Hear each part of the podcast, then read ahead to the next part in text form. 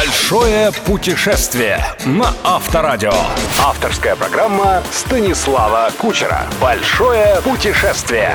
Привет, друзья! В эфире «Большое путешествие» и я, Станислав Кучер. Напоминаю, что в новом году я решил сделать серию программ под условным названием «Антикризисные автопутешествия». Учитывая, что зарубежные поездки стали как минимум вдвое дороже, мы временно сосредоточимся на самых, на мой взгляд, интересных российских маршрутах. Параллельно я готовлю для вас и программы, посвященные странствиям по всему земному шару, стараясь рассчитать маршруты, наиболее доступные с точки зрения нашего кошелька. Сегодня же мы отправимся в край, который не назовешь исконно русским, хотя он уже как минимум 500 лет является частью России. В город, который 10 лет назад отметил свое тысячелетие, имеет официально зарегистрированный бренд «Третья столица России» и знаменит как один из крупнейших культурных, экономических и спортивных центров страны. Где бы вы ни жили, один из лучших способов провести выходные или короткий отпуск – отправиться в ближайший аэропорт, сесть на самолет и полететь в Казань.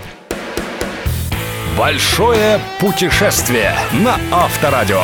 У кого-то столица Татарстана ассоциируется с цитатами из фильма «Иван Васильевич меняет профессию». У кого-то с богатейшей историей татарского народа. У кого-то с нефтью. Я же при упоминании Казани вспоминаю спортивные события, которые, убежден, делают этот город прекрасным кандидатом на проведение Олимпийских игр. Только за несколько последних лет чемпионат Европы по тяжелой атлетике, Всемирная летняя универсиада, чемпионат мира по фехтованию. В этом году Казань ждет чемпионат мира по водным видам спорта. Понятно, в общем, почему это сегодня один из самых чистых и комфортных с точки зрения туризма российских городов.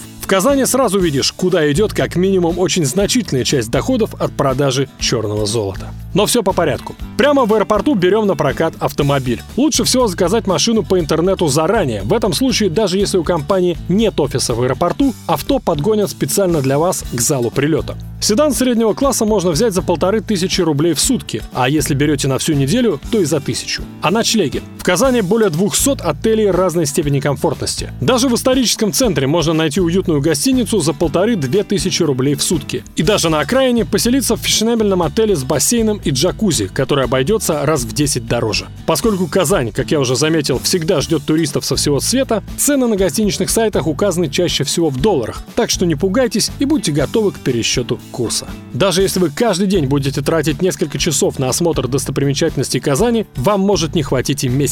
Поэтому сейчас я отмечу самые достойные пункты условной обязательной программы, без посещения которых фраза «я был и видел Казань» будет лукавством.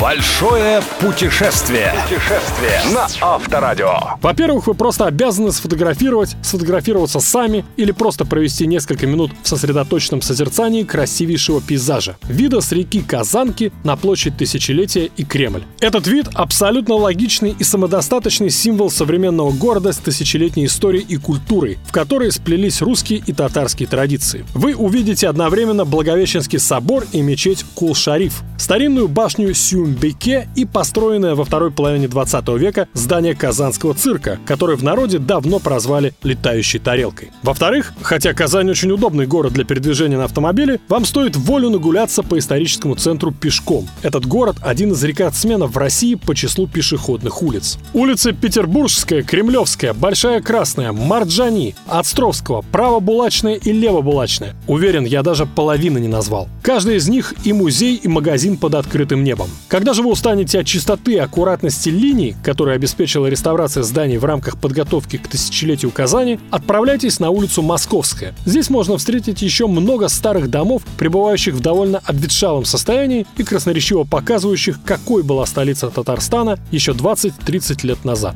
Вообще, одна из главных особенностей Казани – это как раз то, как был перестроен и отреставрирован город. С одной стороны, несмотря на полное уничтожение или перестройку целых полуразрушенных кварталов, не пропал столь ценный флер старины. С другой появились современные, легко сопоставимые с европейскими пешеходные туристические зоны, уже упомянутые улицы, а также парки и площади, парк Тысячелетия, Победы, Кырлай, Черное озеро. Не сомневаюсь, подробную индивидуальную программу изучения Казани каждый из вас разработает для себя сам. Одним больше нравятся музеи, другим церкви и мечети, кому-то рестораны и магазины, а кому-то зооботанический сад и комплекс фонтанов. Я же в оставшееся эфирное время расскажу о наиболее интересных местах, куда стоит съездить именно на автомобиле, разумеется, сохраняя базу в Казани.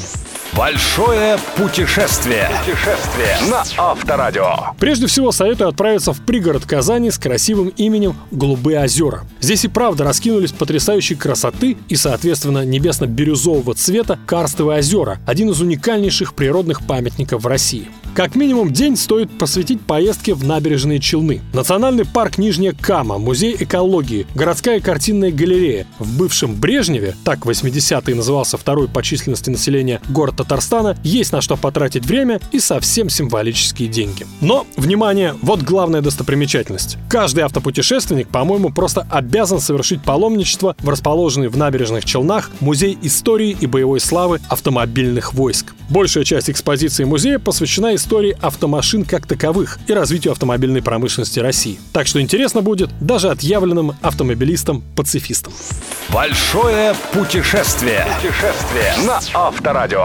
Это была программа «Большое путешествие» и я, Станислав Кучер. Как видите, мы едва успели выехать за пределы Казани, как наше эфирное время истекло, а потому ровно через неделю мы продолжим путешествие по Татарстану. Услышимся через 7 дней.